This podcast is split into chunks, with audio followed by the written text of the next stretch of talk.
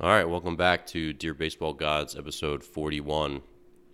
I'm your host, Dan Blewett, and today we're going to talk about pitching control and pitching command. So, often these two terms are, are used interchangeably, but I'm going to give you a definition right here for you. So, pitching control is the ability to throw strikes when you need them. And obviously, as a pitcher, you always need them, but pitching control is the ability to throw the ball in the strike zone reliably without walking too many hitters. Pitching command is the ability to hit your spot a very high percentage of the time relative to other pitchers. So, you know, I think hitting, I think the stat was hitting your spot within like four inches of mitt happens about 20% of the time in the majors. So, if that is average command for the major leagues, then maybe you hit your spot 30% of the time or 35% of the time. I'm not sure what the what the best guys like Kershaw and, and Kluber do, but that's the difference between command and control. They're both C words. Uh, you know, they're just kind of used as, you know, as synonyms, but they're different. They're very different. So I'll use myself as an example. My one of my best seasons, I had 50 innings and 12 walks and almost I think I had 59 strikeouts. So my strikeout to walk ratio was about five to one, which is good, and I only walked about two batters per nine innings. So that's a good strikeout or a, it's a good strikeout to walk ratio, but it's also a good walk per nine innings ratio. So in the big leagues, three walks per nine innings is about average. If you walk more than that, you're you basically just below average control for the majors. And if you walk four or, or above, you start to have very difficult time keeping your ERA down and giving your team a chance to win. So the standards for control in general are very high at the highest level, as you would expect. The strike zone is also very small, so achieving a you know three three walks per nine innings is a much more um, difficult task at that level than it would be in say you know even the minor leagues or in college or in high school or in amateur baseball, youth baseball. So you know the strike zone it's very very small and the standards are very very high at uh, at higher levels. And the other thing that's high that affects your command is that hitters are extremely disciplined, and it's frustrating when they take pitches that are one baseball off the plate, and you're like, man, why don't you just swing at that? But they know the strike zone so well that they also don't help you by swinging it more uh, balls and converting those balls into strikes. So obviously, when a major league pitcher and, and the major league strike rate is about 65%, when you know, and all all pitches are factored into that. So this is the high fastball that's clearly a ball they swing at. This is the curveball in the dirt that they swing at.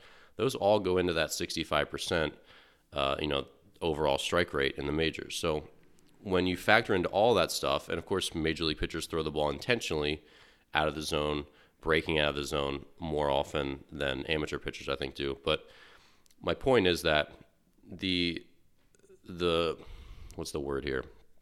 The standard for command is extremely high. The standard for control also gets much higher as you go up in levels, and most players don't have even good enough control to be as effective as they want to be. So, back to myself as an example, I had above average stuff. So, I had some deception on my fastball.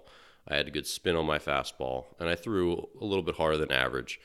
And I could challenge guys down the middle of the plate and go in on them and elevate my fastball with relative impunity. I got good results from doing that. I didn't have to hit my spots to survive. So when I was kind of feeling myself, you know, about, oh man, I've only walked like eight hitters, you know, and the season's almost over uh, you know, my buddy was quick to say, look, you know, you have good control. You know, we can rely on you to throw strikes.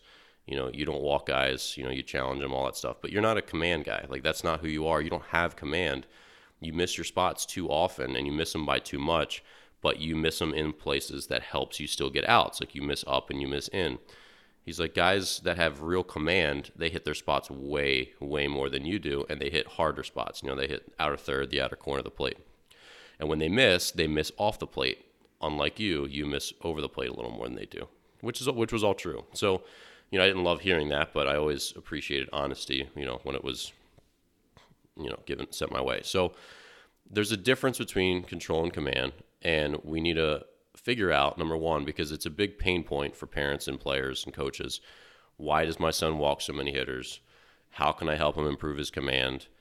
I know his pitching mechanics are pretty good, or he's been doing a lot of pitching lessons, and he's always pretty much on the right track, but he still doesn't throw enough strikes. Why doesn't he throw enough strikes? And how can I help him improve his command? And it's a really tough question because human beings are not robots. So when the pitching machine is off, you just loosen the screw and then you adjust it a little bit, you tighten it, you check it. Okay, now it's throwing in the strike zone. Human beings aren't that way. It's not just pitching mechanics. There's a lot of factors that are extremely enigmatic. I think command is one of the most enigmatic things out there. Why does one little kid who doesn't have better mechanics than the next little kid, when you give him the ball, just go out there and just pound the strike zone? It doesn't make a lot of sense. Why do some of the guys in the big leagues with wackier mechanics like Madison Bumgarner, Chris Sale, um, who are some others I got to think, but there isn't doesn't seem to be a correlation between how pretty your mechanics look and how many strikes you throw. Right? There's so many outliers where guys do weird things. They still get to the big mechanical checkpoints, just like everyone else, but their arms and legs are fl- flying all over the place. Eyes are in different places, legs are in different places, but yet they pound the strike zone and they have extremely good command at even the highest level of baseball. So clearly, I think we'd all agree there's a huge mental connection to your command. That's I think I think everyone it well on one hand it's often very undervalued the mental aspect of, of baseball, especially pitching because we have such such a gap between between pitches. Uh, in one of the books that I recently completed, there uh, I think the quote was between for every uh, what is it? For every stimuli there is a gap between stimuli and your response to it, and that gap is kind of what like makes us human and makes us responsible for our choices. So pitchers they throw a pitch, they then get 12 seconds, 15 seconds to think about everything they want to in the world and how much it's going to suck if this hitter drives a double into the gap and how embarrassed they are going to be if they walk in this run and how fearful fearful they are that they won't get a win for their team, how unhappy their mom or dad's going to be if they don't pitch well today, how bad their arm feels, how tired they're getting, all this stuff, right? There's so much time to fill that gap with crud between each pitch. And so the mental half is a huge thing. But uh, let's talk about a couple things, and I'm going to give you my take on how we can improve pitching, uh, pitching control, pitching command, and really what parents and coaches and players out there should be trying to do if they want to improve their strike throwing ability. So, number one, we need to talk about margin for error. So, if you are trying to hit the dartboard, say I would give you ten dollars, not just not for hitting a bullseye, but just for hitting the dartboard in general. You could hit any spot. You could hit the thirteen, the double twenty, whatever, anywhere on a dartboard.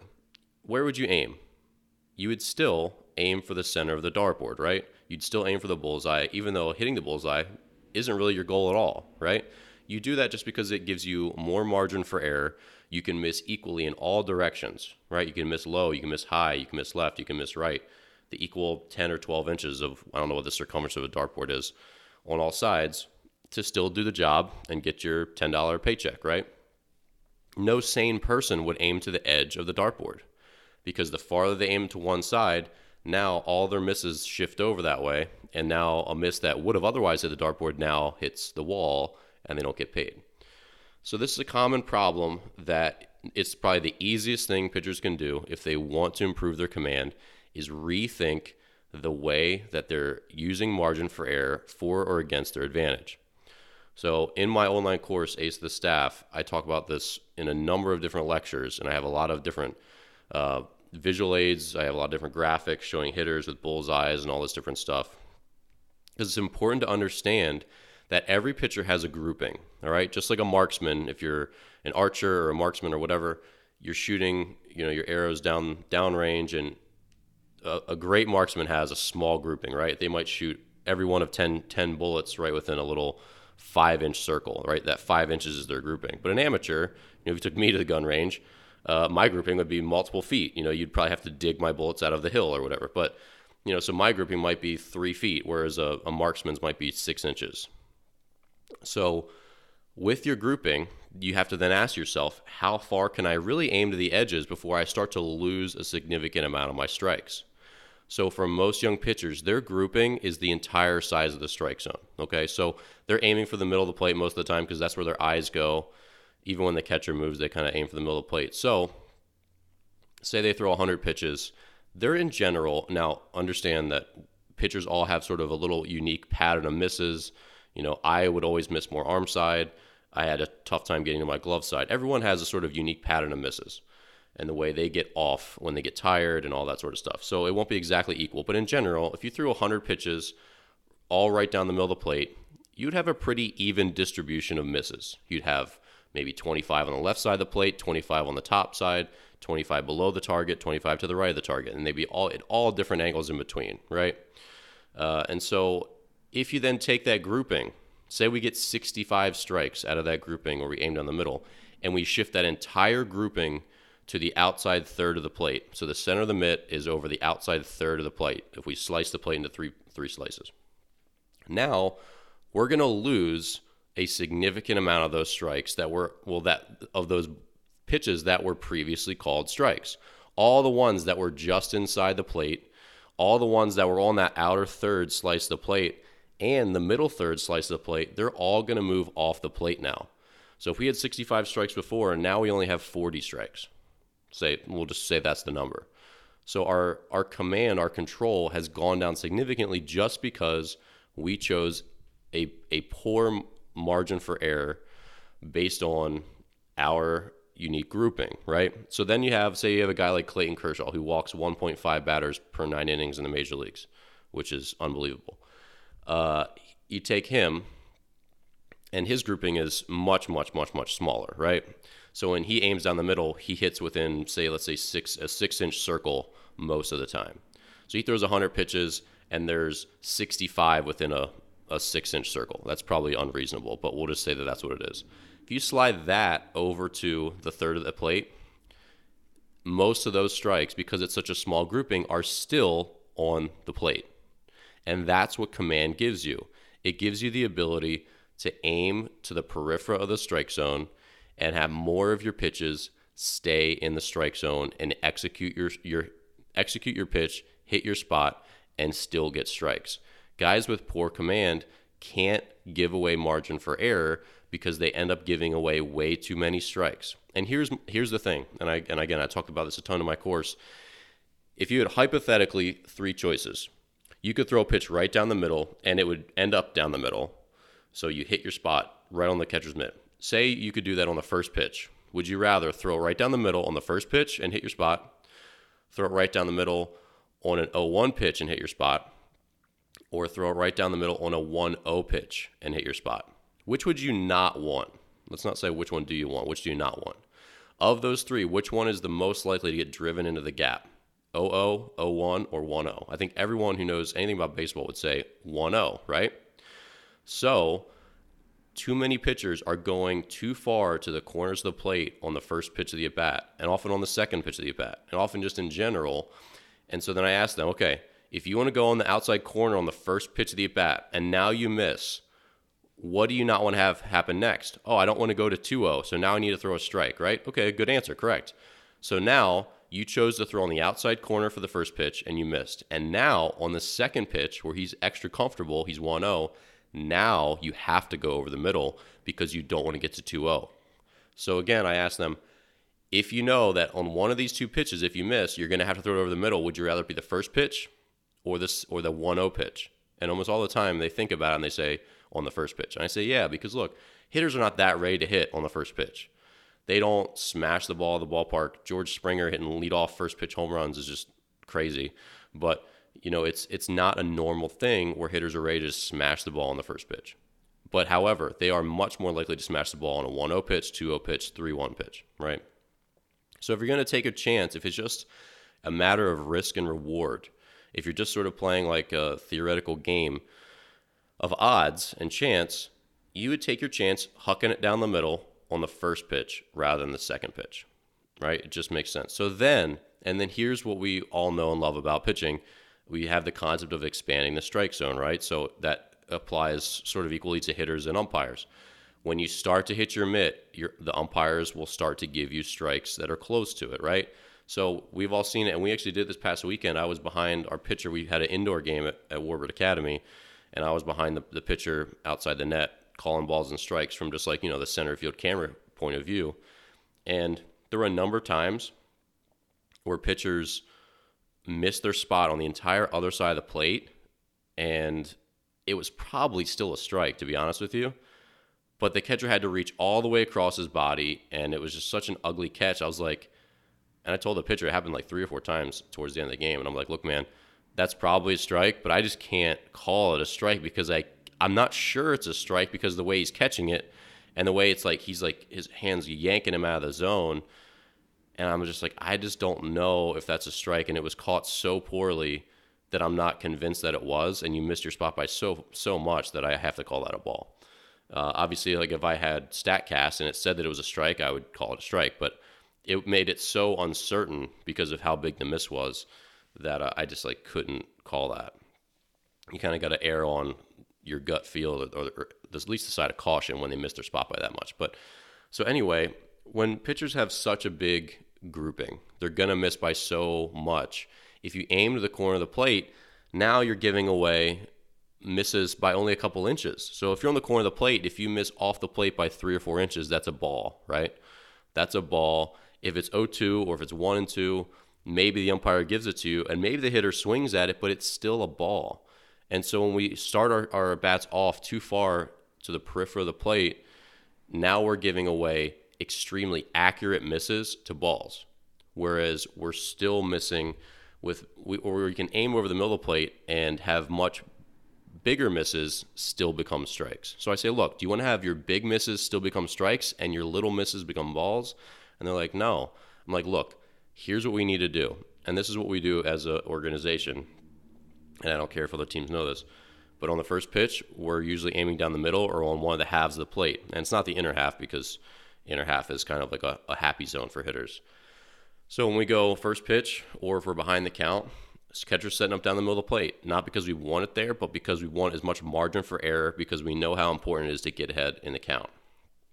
And we want to give a pitcher the best chance he can. Uh, on even counts, 1 1 2 2 3 2, and 3 2 is an even count, and that's because you're equal amounts of maxed out balls and strikes.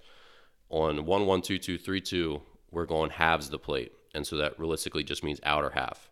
Uh, if a guy's crowding the plate, then maybe inner half, but if he's standard, it's probably outer half. Then, if we're ahead 0 1 1 2, we go thirds of the plate. So that's the center of the mitt splitting the third. And most catchers don't know what the third looks like. They, they go to the corner. They, they still have a tough time differentiating these small little gradations of the plate. But the outer third is our ahead spot. And that gives us enough margin for error to still get weak contact when we're 0 1 1 2, which is what we want in those counts but also we're going to miss on the corner of the plate. We're going to miss a ball or two off the plate sometimes, and we're going to get calls and swings and on those when we're farther ahead in the count. So that's when we go inside. When we go inside, we only go inner third or better. We don't go inner half because it's not enough to jam a guy. So when we get ahead, we start to go in or we go away on the thirds. Uh, and then when we get to 0-2, and this is a common misconception, and this is a big thing, and this is kind of getting a little bit off topic, but we'll go with it anyway. 0-2 for me is the only time you should hunt for a strikeout because you're so far ahead, it's not going to rack your pitch count up. When you're 0-2, if you hunt for a strikeout, you are going to eliminate all the bloopers, the bleeders, the, the 14 hoppers that find a hole, the swinging bunts, the errors, all that stuff. All right. Batting average of balls in play in the majors is 300. In youth baseball, it's probably at least 400 or 450. That means when the ball is put in play, a hitter reaches base probably 40% of the time. So we're going to take our chance and eliminate that and give you a 0% chance of reaching base by punching you out. So that's why when I ask kids, all right, what you, what's a strikeout pitch with your fastball? And they say, oh, on the corners. I say, nah. So is an 0-2 fastball in the corner a strikeout pitch sometimes? Sure, if they take it. If they swing at it and they're not very good, they strike out but we can't count on that outcome, right? If you throw the pitch a fastball in the outside corner, a hitter can hit it. If he if he's good enough, he can hit that pitch.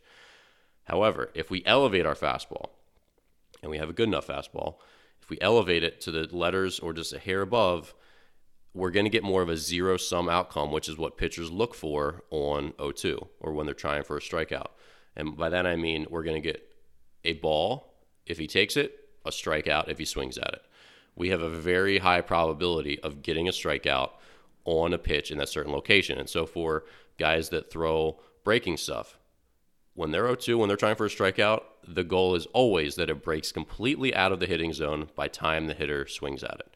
So that means for me, for curveballs, they break and they hit the point of the plate. My curveball bounces on the point of the plate. For me, that's where it stays a strike the longest before going completely out of the hitting zone where they almost can't possibly hit it. All right. If you bounce it on the plate, a little bit in front of the plate, that still qualifies, but they start to swing at those a little bit less because they start to look like a ball a little bit earlier. If the catcher can catch it, it's a breaking ball. If he can catch it in the air, then a hitter could hit it. So it's not quite as good of a pitch. Obviously, there's still tons of strikeouts recorded on those, but they're not as certain of outcomes.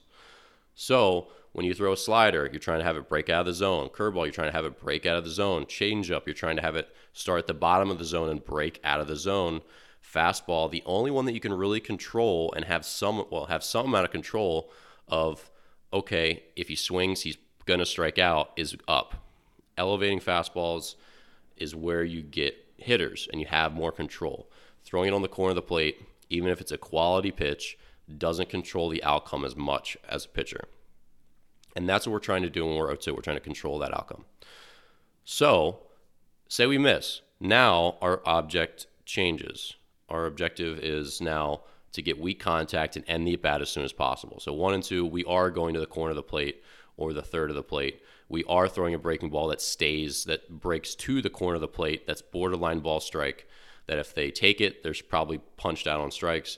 If they swing at it, they might strike out some percent of the time. And if they hit it, they're going to ground out or pop out almost every time, right? So it's we know it's a weak contact, a called strike, or a strikeout outcome with our one-two pitch. All right, so that's how do we go about business, and we do that to control margin for error and give our pitchers the best possible chance of getting ahead in the strike zone. I'm sorry, getting ahead in the count, which can then allow them to do more things. And then when hitters get more defensive, they swing at more stuff, and now our strike percentage increases even more. So when we get hitters to start expanding the zone for us, it's a free, bigger bullseye. Right? The same you still get the same ten dollars for hitting the bullseye, but now my bullseye gets bigger.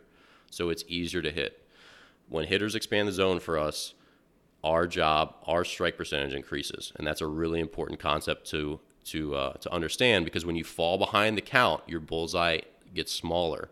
Hitters swing less and they swing at better pitches harder.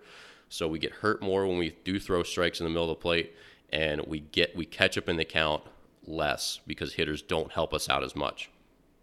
So that is a really important strategic understanding. You have to understand how just the pitch calling and the location calling can have a great influence. And I don't know how much I don't know if this is a 10% swing, but imagine you throw 80 pitches in a game. If you're missing by a little bit because you're too you're too far on the corners all the time, you might easily lose six, seven strikes a game.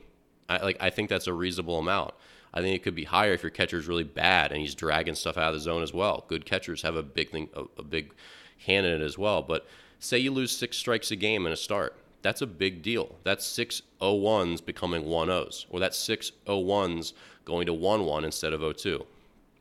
So we can't discount that. And if you read the book Big Data Baseball, they talk about just how important catching can be and how important Russell Martin was to the Pirates in helping to turn kind of a mediocre pitching staff around by framing and giving them extra strikes that were there for the taking if they had a good enough catcher to get those calls. All right. So that's the big strategic thing that I want to talk about. Now, let's talk a little bit about the physical side of control and command. So, I took a little heat on this on LinkedIn about two or three weeks ago. And by a little heat, I just mean a guy commented and he was like, dude, you're an idiot. Like, this is the stupidest thing I've ever heard. I've never heard this, blah, blah, blah. And I'm like, well, clearly you didn't watch the whole video and you didn't really think about it. So, number one, well, I'll get back to being repeatable in a second because I think everyone understands that being repeatable, like being like a pitching machine that always delivers the ball the exact same way every time, is basically what good pitchers do, right? If you take a thousand photos of Cole Hamels, for example, they're all going to look identical. And if you take a thousand videos of him of one pitch and you overlay them, they're all, almost all going to overlay exactly the same. Pitchers at high levels are extremely repeatable. Even pitchers that aren't that good are very repeatable. The thing that ends up being, you know, it ends up coming down to the little window of release at your hand, right? So better pitchers like Jon Lester have a very small window of release point within only a couple inches. So every pitch, their fingertips are within, you know, a couple inches, like two to four, five, six inches within each other. And the bigger that variation gets, the less strikes we start to throw, the less command we start to have. So I don't think anyone argues against being repeatable, and I'll, we'll talk about how you develop that in a little bit. But what I was taking some flack for was my I have a YouTube video called "Target Alignment: How Pitchers Actually Throw Strikes," and I firmly stand behind this. When I, I watch tons and tons of bullpens from behind, but mostly from behind the catcher. So I watch some behind the pitcher, but most of them behind the catcher. And as I'm watching a pitcher come down the mound, as he starts to stride, and his glove arm extends and his front foot starts to hit the ground. I have a within the first couple milliseconds of his rotation towards the plate as he starts to accelerate the ball, I can tell where the ball is going to go in the sort of quadrant of the plate. Because their first movement, and this is something that I mentioned in my new course, Pitching is a Compliment, the way they their first movement of acceleration is is going to determine basically where their arm can get to in the next sort of little phase. And what I mean by that is this when I see a pitcher stride down the mound and his stride foot hits and his glove arm is still up, if his first movement is his, his glove arm yanking and rotating out to the side, I know one or two things is going to happen. If he's sort of sinking towards me and, and the catcher, the ball is going to come down into the ground. So if he's throwing a curveball and I see that front side start to move down and pull towards the floor, he's going to bounce that curveball 100% of the time. Say they, he's throwing a fastball and he his front side spins open as soon as that foot hits. So his glove arm starts and his chest start to rotate instead of moving towards the catcher. I know that fastball is going to be left up. And then when I see the three things sort of align, which is the front shoulder, his eyes, so eyes come first, eyes lock on the target. The front shoulder, whether it's fully extended or the elbows pointing to the to the catcher, the shoulders are the second thing. So when the eyes are on the target and they go away from the target, like mine, when I lifted my leg, my eyes would go away and then they'd pick the catcher back up. But by time it's, you know, you're, you're about to land with your stride foot, your eyes are going to be on your target for the most part. So when your eyes are on your target and now your glove arm is pointing at your target. And then the last piece is your first movement should be the center of your chest pushing towards that that target. Your chest shouldn't rotate away from it. It shouldn't rotate into the ground. It should rotate toward your front side. It should follow your glove towards the target. And if you see it in action, you'll understand what I mean because those three things sort of get the rest of the body online towards that target, and then the arm is delivered somewhere in that vicinity. But when I see one of them go off target, so the front side yanks open, the rest of it's going to suffer. When the eyes or the head sort of dump out to one side, the rest of it's not going to get there. And even when the first two, the eyes and the shoulder, are, are towards their target, if the chest rotates or sinks into the ground or whatever, goes somewhere other than sort of moving towards the catcher, I know that the, that next pitch is not going to get where it needs to go. So I, I realize that we're in podcast land. It's a little tougher to describe that, but those three things eyes, shoulder, chest I've I can predict, oh, this is gonna be ball. I, I can see it over and over and over, especially with breaking balls, especially with breaking balls.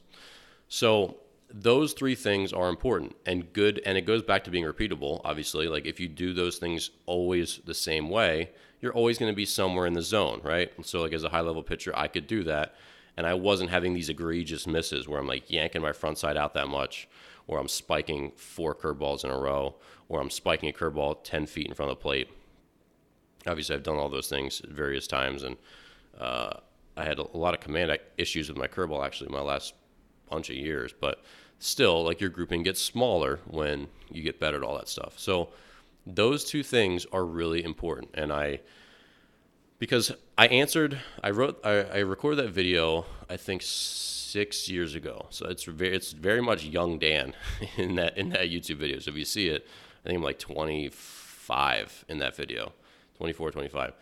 And I asked myself, okay, I understand that being repeatable, you know, having a consistent release point, which means that my body, my pitching mechanics mirror each other every single pitch, that they do the exact same thing, same tempo, same rhythm. Everything is repeatable and identical from one pitch to the next. I get that. But I ask myself, when I try to throw a ball inside to a righty, and then I do, and then in my brain I say, I'm going to throw this pitch on the outside, and the catcher goes over there, and then I do, how in the hell did I just do that? Being repeatable doesn't do that, right? Having identical mechanics don't accomplish that. They just get you there, right? They just they set the stage. But I'm like, what happens when my brain says, "Hey Dan, throw the ball to this spot and then throw it to that spot. Throw it up and then throw it down." What actually changes in my delivery to get it there? It isn't like just my arm. It's not just my hand changing. It's everything because my body is delivering my arm and it's delivering my hand. So the body has to do something different. And in my video, I think you see me striding to different spots, but that's just for illustration. You don't stride to different spots. Your foot hits the same spot every time. When you go in, it's just that your center and your eyes they go to a different spot. So your eyes are on the inside corner of the plate right now. You go through delivery, you land in the same spot you always land. Your shoulders are pointed a little bit more towards the inside part of the plate, but really they're still mostly towards just the middle of, the, of home plate. But it's your center, it's your chest that sort of starts that first movement a little more to that spot, a little more to that side of the plate than to the glove side of the plate. And when you go far on one side, say you go a ball inside and then you throw a pitch on one ball off the plate outside. So you go all the way from one side of the plate to the other you'll start to feel that difference. You'll start to feel that your center of mass, your center, it's not really your center of mass, but really just your the center of your chest is moving in a slightly different direction from one side than the other. And as I started, I, I feel like even now, I can't turn it off. When I play catch with my lessons and I throw them change ups and I throw them fastballs, I feel every single pitch release off my finger. And it's almost as if there's like a Polaroid camera. And, and understand, I talk about you know myself as an example, I clearly was not a world class pitcher. I was a pro pitcher, but I wasn't a you know major leaguer. So, um, but I became very in tune with my body because I was trying to get better. My last you know four seasons, and I got better based on feel. And I went from a pitcher that didn't have very good control to a pitcher that had very good control, who could be relied upon to throw strikes. And I was always trying to refine my ability to feel every pitch. And I learned from some great teammates who were very disciplined and professional that of how I was supposed to throw before in you know in pregame before games. And I watched them work and I watched them do flat grounds and play catch and I just could tell that every throw that they made was important to them. You know, for me as a guy that only had a couple years of experience under my belt, moving up to the Atlantic League, where all my teammates now had like 10 years of pro experience and major league time, I watched how they worked and I just watched how important their pregame catch was. I mean, these were guys that were just extremely focused on throwing a ball 60 miles per hour to their partner. And we just talked a little bit and I just watched and I just started to understand that I said, "Well, what are you doing when you're throwing sliders at 52 miles per hour?" And like like how does that help you for a game? And they're like i'm trying to i'm trying to feel the ball catch off my fingertips in the same way that it catches off my fingertips when i throw in a game. He's like even though i'm throwing it slower i know that it feels a certain way when it leaves my fingertips that's going to be the exact same way when i'm in a game. So even though i'm not going to throw hard today before the game because i might pitch tonight because relievers you know we're up every night i'm looking for i'm looking for this and I throw enough in pregame till I feel that with every one of my pitches. So with my fastball, I want to be right behind it, right on top of it, and have this nice crisp downhill trajectory. And on my slider, I want to feel it just catch just right there where I know I spun it right, and that's the sharp breaking version that I throw in the game. Or with my changeup, I want to feel it just roll off my fingertips, just off my middle finger, just in this certain way. And over time, when you play catch and you're extremely focused on every throw that leaves your hand, you start to almost have like a Polaroid. It's almost like one of those amusement park uh, roller coasters where you're you know you're going down the big one and then the uh, you know the the camera flashes when you hit that certain point and then they try to sell you that lame picture, right? So that's how I feel now after having learned from some of these guys and then started doing that myself and becoming very in tune with how did every single throw that I've ever made in my life since 2012 or whatever feel off of my hand. And so now every time I play catch, even with my lessons, when I'm just chucking a softball back at them or throwing a 32 mile per hour changeup back to them as they're learning, I have like this snapshot. So my Polaroid, as soon as the ball leaves my hand, there's a Polaroid goes snap, and I know exactly where my hand was in space. I know exactly how the ball felt off my fingertips. I know exactly how it's going to spin and what it's going to do before I even then pick the ball back up and watch it do what it does. I just became very in tune with how every pitch leaves my hand and I know the archetype for each one. I know what my perfect changeup is supposed to feel like, look like, and break like when I throw it. It doesn't matter what speed, it feels exactly the same at 30 miles per hour as it does at 50, as it does at 70, as it does at 92, whatever. Man, I wish I threw 92 mile per hour changeups. That'd be really cool. But you know, there's some people out there in the pitching world that say, "Oh, you don't you don't learn anything unless you throw it at full speed." Like, you know, if you're throwing slower than full speed, it's not going to have any carryover into the game. Like, you have to develop your off-speed stuff at full speed, and that just simply isn't true. Um, and I'm not going to like pick on other people, but it just isn't true. When you're highly in tune with your body, you develop a skill that scales. So, being in tune with your body it scales from 50 miles per hour to 100 miles per hour, whatever. It's just like riding a bike. You wouldn't learn to ride a bike going down a hill. You know, you'd crash. You'd wipe out every time. You'd eventually give up, and you'd say, "I don't know. I can't do this." And I've had guys who are good pitchers come in and, and they can't feel a breaking ball. They can't make an adjustment. They can't develop their slider, their curveball because they can't feel it because they've never taken the time to listen to the way the ball comes off their fingertips and the way they feel through it. And it's something that is taken for granted, but it has to be developed at lower speed because you can't. You can't just learn a new pitch and throw it as hard as you can and then try to dissect where your hand exactly should be in space. You learn that at slower speeds and then it applies itself at higher speeds. So, as far as where command comes from, I think it comes from all of those three factors. I think it comes from being repeatable. If you're doing the wrong, like you should have a routine that every time you touch a ball, and I yell at my 14 year guys because I'm the head coach of a 14 year team, and I yell at them consistently. If they, if I see them pick up a ball and they just wing it to their partner, I don't care who it is. I don't care if it's an outfielder. I don't care if it's one of.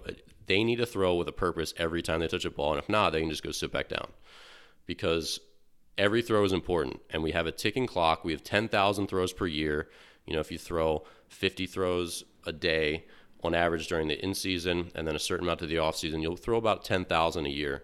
And you're not going to get a lot more than that you have to squeeze as much value out of every throw as possible so your routine the drills that you do that help smooth your mechanics out and perfect them over time the drills that you do when you're playing catch all those drills those help to help you become more repeatable in a positive way. They help fix your mechanical flaws.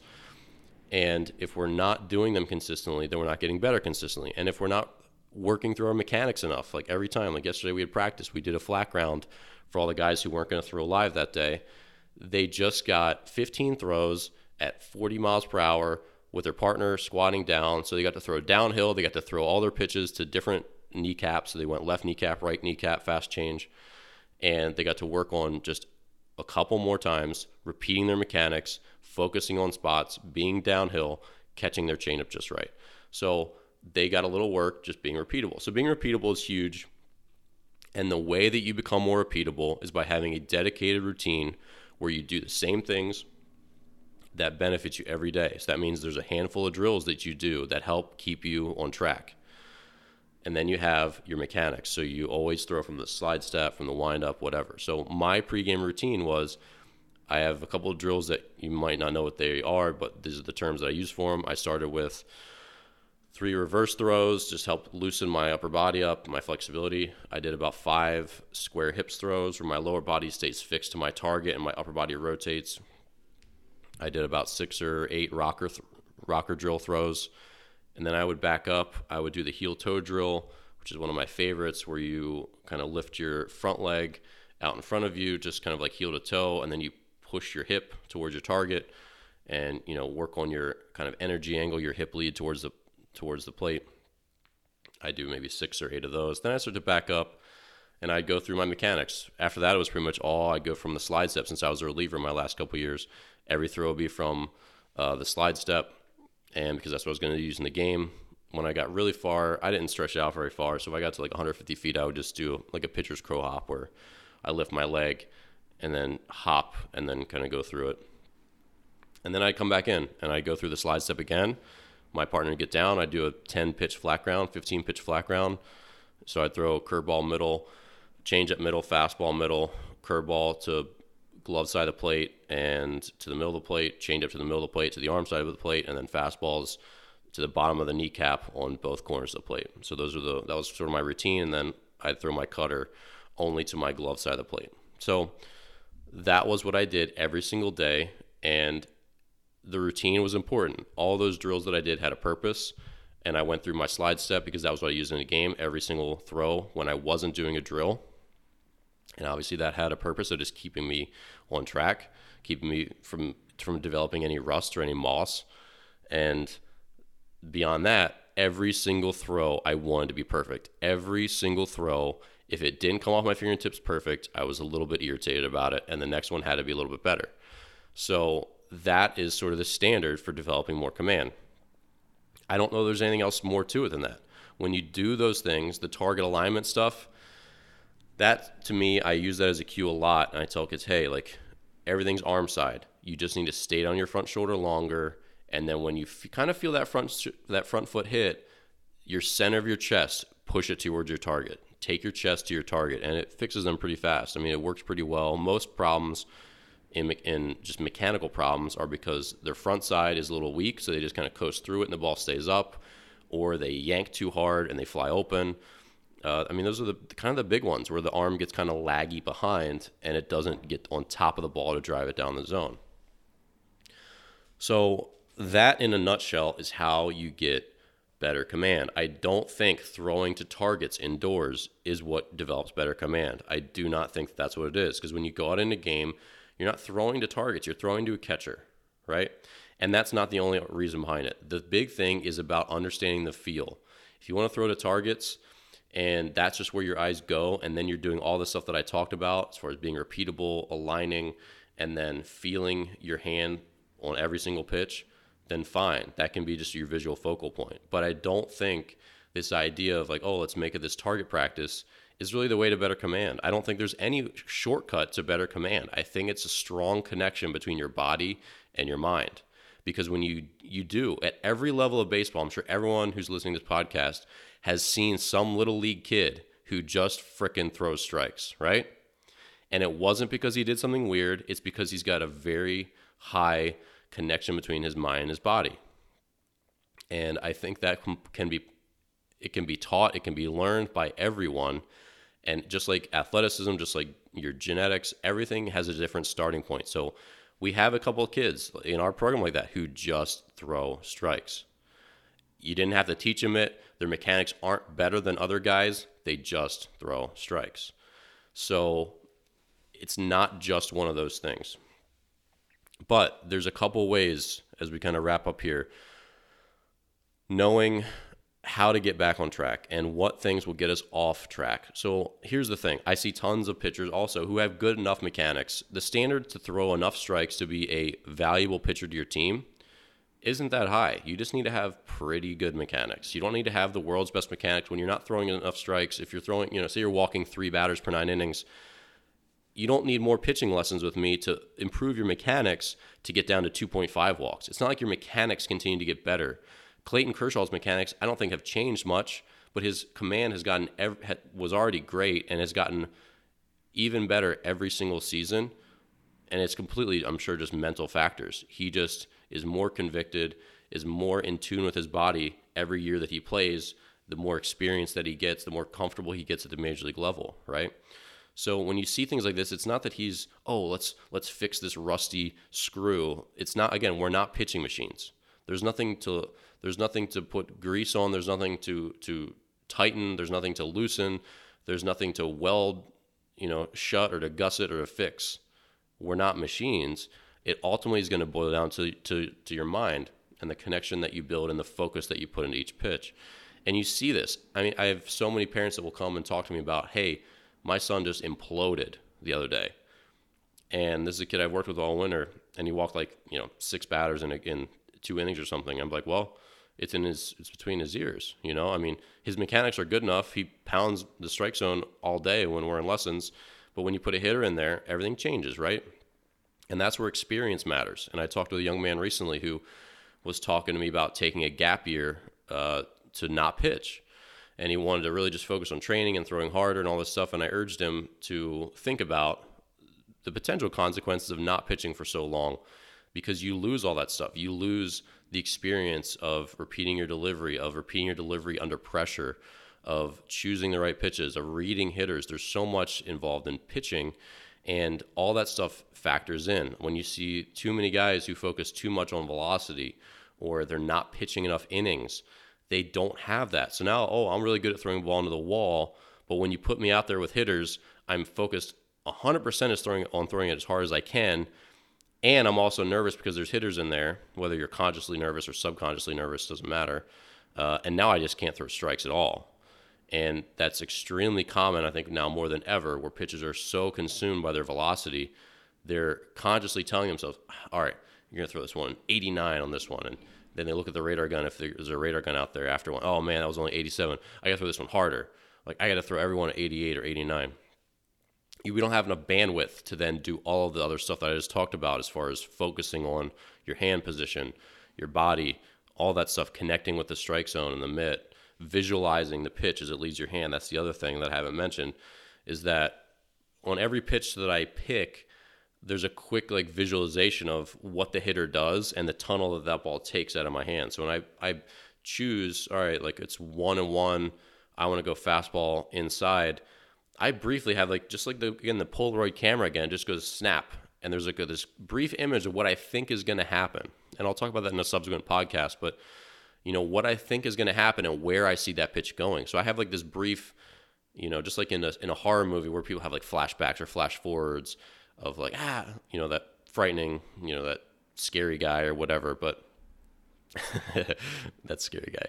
But uh you know what I mean? So I, I, have, I have a snapshot of what I want that pitch to be and how the hitter reacts to it. And so we have to have that connection to it. If you're just throwing a ball in into a wall indoors or a target practice, that's so far away from a, a catcher, and B, using your eyes properly for a catcher, and C, visualizing those those responses to your pitches. Because the more comfortable you get with responses, the less you fear the consequences as well every pitch that I chose, I expected to get a bad swing on. I expected to get an out on. I expected something good to happen. When I see that hitter flailing at my inside fastball and getting jammed, it makes me confident that that's the reality that I'm about to create for myself. So I'm not afraid. Whereas when you see hitters driving the ball into the gap, it's pretty hard to throw that next pitch, right? Because that's what you just saw. That's like what's foretold is about to happen. So when we get afraid on the mound, and this happens all the time, and I can remember. I can't remember exactly which situation it was, but anytime you're in the base, we have the bases loaded and less than two outs, especially with no outs, you just have this level of panic. And because you know you can't walk a guy, you know that if he swings and he puts him in the gap, at least two runs are scoring. You know a single is scoring two runs. You know a single is going to continue this bases loaded carousel nightmare and there's just so many bad consequences. Like you want to start chipping away right away but you know if he swings the bat so many terrible things can happen. And i just remember feeling this impending doom and how i just remember i don't remember this exact situation. It probably wasn't even that important but i just remember taking this deep breath and like all right we're going to get through this, but we're not going to get through this until we throw a first pitch strike. We have to get the first strike and then we can start to get through this. It's just like picking up your axe. The first strike is like picking up your axe, and then you can start chipping away with it. So that first one's scary because you have to get ahead. You can't go to the corner on the first pitch because again, would I rather throw a first pitch down the middle with the bases loaded, or would I rather throw this a 1-0 pitch down the middle with the bases loaded? Definitely the first pitch.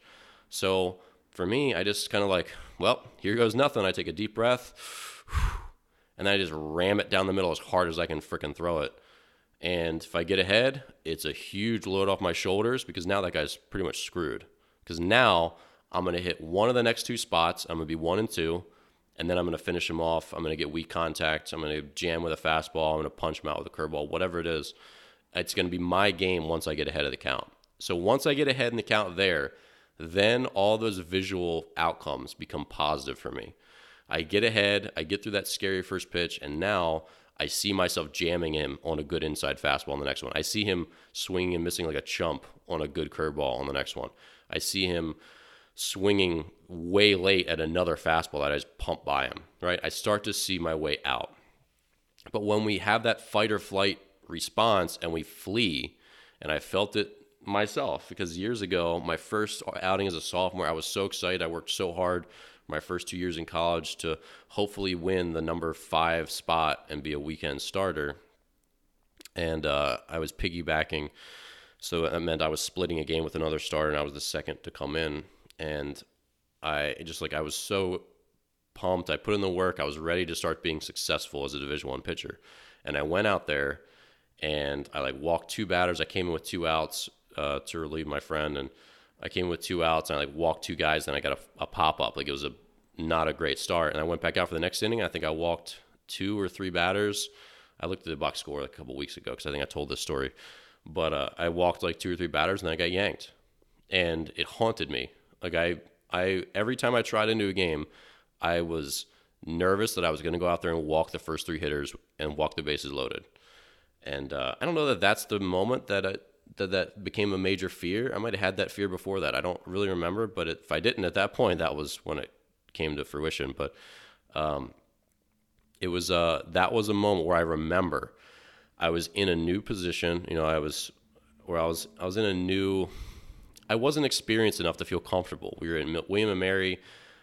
You know, I was suddenly vaulted to the higher end of the depth chart. I was expected to do things. All my teammates were watching me. All the other team they were a good team. They were watching, and I had to compete. And I got out there and I threw the first two pitches. They were balls, and it was two. I was like, oh God, I can't throw another ball. And that was the moment where you either fight or you flee. And I fled.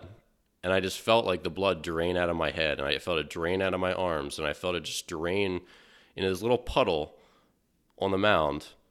And then I couldn't throw a ball anywhere in the strike zone. And I, I remarked this on Twitter recently.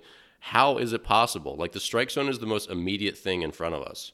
Like if you just close your eyes and throw a ball, it would go. I mean, it, it would go towards the strike. Like that's the thing right in front of you. So, but yet somehow your body has this miraculous ability to throw it all over on all over the peripheral of the plate. You'll throw it everywhere, but except right in front of you. It's it's baffling that you could throw it and not hit the side of a barn when you're nervous. You know, when you're fleeing, when you have that fight or flight and you flee. Uh, you think it'd just be the opposite. You just start like chucking them down the middle of the plate. I don't know. But anyway, uh, we've all been there and we get nervous and we panic and we back off and we become less aggressive and we just start to ease off. We try to guide it in there. We try to throw darts and it just becomes a nightmare. So we've all been there. It's never a good situation. We have to be mentally tough. We have to pitch with conviction. We have to pitch with competition in us. We have to be aggressive to our spot. So it's not about hitting your spot. And I see a lot of young pitchers fail in that sense too. They they try to hit their spot. They try to be so fine and they try to control everything that they end up missing too. It's about picking your spot and then punching that spot in the face. It's about really being really aggressive to do the things that we want to do. So even though you're trying to like dissect a guy, you still throw every pitch as if you're trying to kind of throw it by him, but to the spot. And uh, you know, and that's sort of how we go about that. But you know, control is a very difficult thing to teach. It's a very difficult thing to improve because there isn't a plan. There isn't, I can't say, hey, do three sets of this, do three sets of that, do three sets of that. It just isn't that way. Um, maybe in the future there will be some sort of like virtual reality. But for now, I think the biggest virtual reality is is meditation. When I started meditating in 2011 into, into 2012, it changed me for the better because I sat down and I watched myself being successful. Once I got clear enough to visualize, I would sit there and it was almost like playing my own video game for a couple hours. So I would sit there, well, a couple hours a week. I'd usually do about 30 minutes a day. But I sat there and I, I visualized those same outcomes. So, all right, here I am in Evansville, Indiana. I'm on the mound. It's a 3 1 count with the bases loaded, and I'm choosing to throw a changeup. And I feel the nervousness flow through my body, but then I execute that changeup. And then I do it again. And then I do it again. And now, a week or two later, I no longer feel nervous when I'm in that same situation and I pick 3 1 changeup. I just feel relaxed. And then I just execute it the same way I have every single time for the last two weeks. It's like getting extra practice in your head.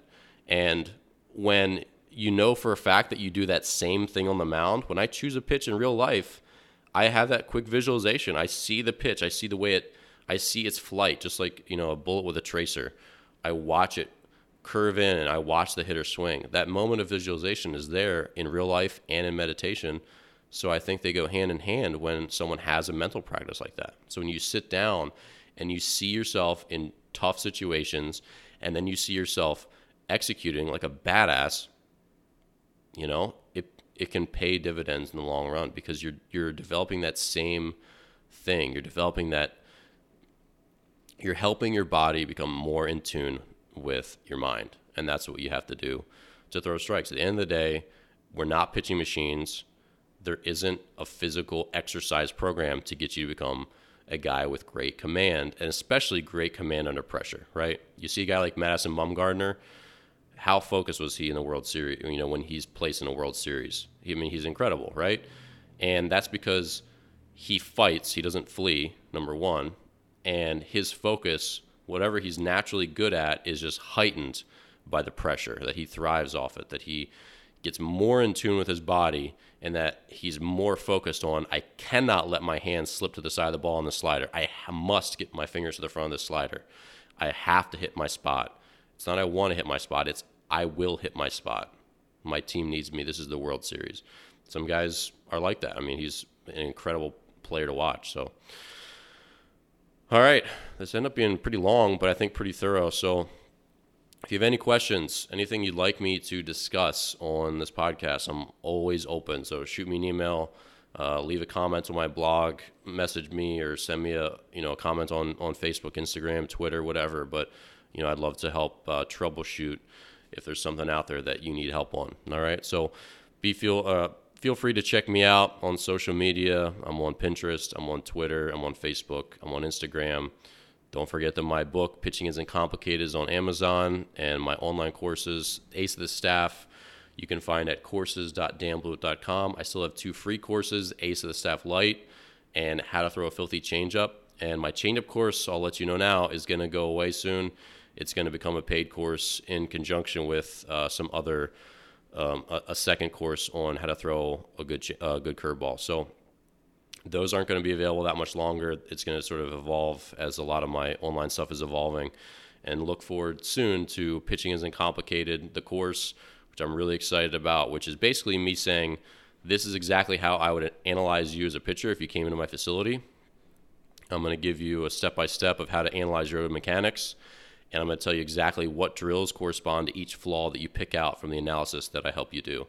And then I'm going to show you how to make a routine so that you can go through your daily life as a pitcher and every single day this is what you're going to do and then we're going to re- reevaluate your mechanics we're going to say okay you fixed problem a and problem b and we found we're going to now start to work on problem e and f and here's the new drills for e and f here's how you fold them right into your plan then you keep going because pitching is a constant evaluation reevaluation and just continuing to fine tune you over time. So check out those in the future. If you're not on my email list, um, make sure you jump on that, and I'll keep sure uh, be sure to update you along the way.